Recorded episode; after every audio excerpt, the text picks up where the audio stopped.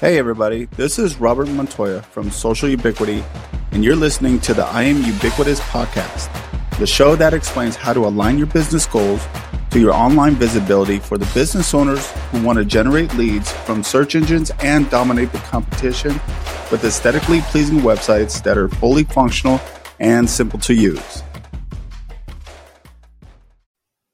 Outdated website can cause more harm than good. What can an outdated website do to your business professional profile? Now, business owners are consistently investing money into their company's physical aspects, as in hardware, furniture, office remodeling, company vehicles, and training. One area that companies are not taking into consideration is their very own outdated website, which, in a way, not understanding how the world of technology works, then it does not come to mind. Therefore, companies that hire a web team or contracts a known digital authority in today's world of technology will surpass their competition, which they will stay in the forefront of the industry norms and take the fair share of the online traffic. Our outdated website does not receive leads. Now, this is a statement that I always, always hear from a lot of contractors or a lot of old school businesses this is a common statement that majority of business owners are given nowadays. The, uh, I understand that company website is not working in your favor. The main reason the company website is not working is due to the lack of involvement. Therefore, not not releasing the full potential of this most important tool that you have. Now, what I have here, which most of you can't see below, is a difference between a company that does not want to invest in an outdated website compared to a company who knows the value of an updated website and the potential leads that it would bring. Now, here's a few elements that this uh, this old website does have. The background is not easy on the eyes eh, because it has a very dark color palette um, not enough content on the page for search engines to understand what this page really is or what the website really is. I would say it probably has about 75 to 100 words on the website. Images are outdated and they have no alt tags. So uh, search engines have no idea what the images are and if it, they if they are even relevant to the website.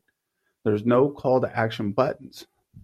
Now, the elements listed are, are very important, but there's much more that is involved to make an aesthetically pleasing website, which will keep your end users engaged.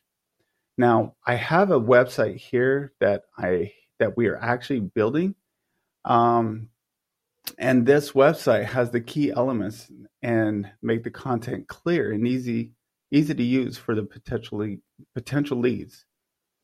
Um, now, updated website with their key elements, right? So end users like the accessibility to click a button that will take them to a contact form, not without having to scroll to the top of the page or look around.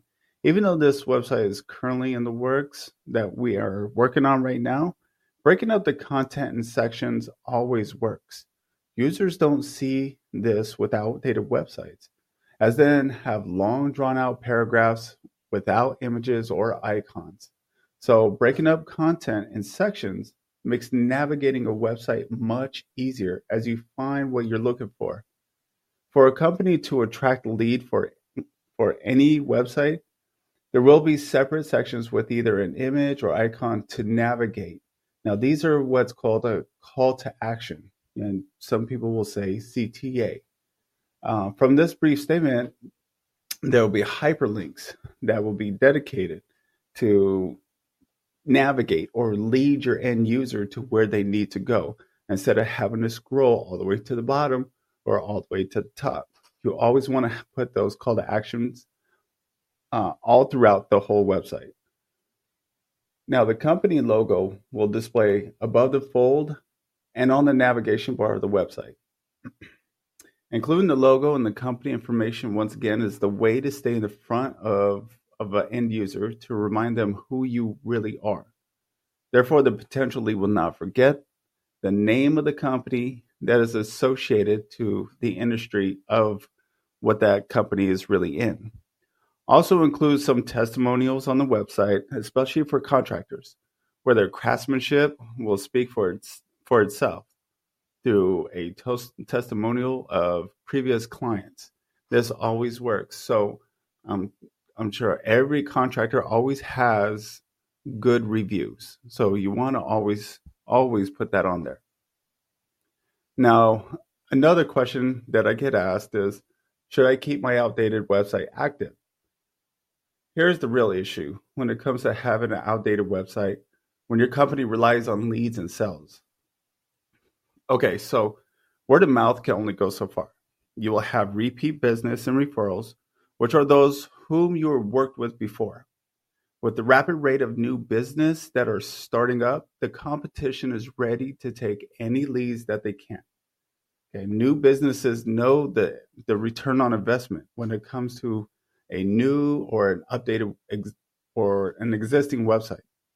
Once your competitors start to create an online presence and are, are active with their website, in a short amount of time, that company website will start to produce leads for the business making the website the most valuable employee. That employee is ready to work 24 7, 365 days a year, ready to produce information and answer all questions on your behalf to hundreds or thousands of viewers at a single time. In today's world of business, there's no point to sugarcoat the inevitable. As technology advances, business owners who decline to have a web presence or have an outdated website will soon lose clients. If you don't know where your website stands as of right now, I would say click on the link that is within the uh, content that is written for this for this podcast.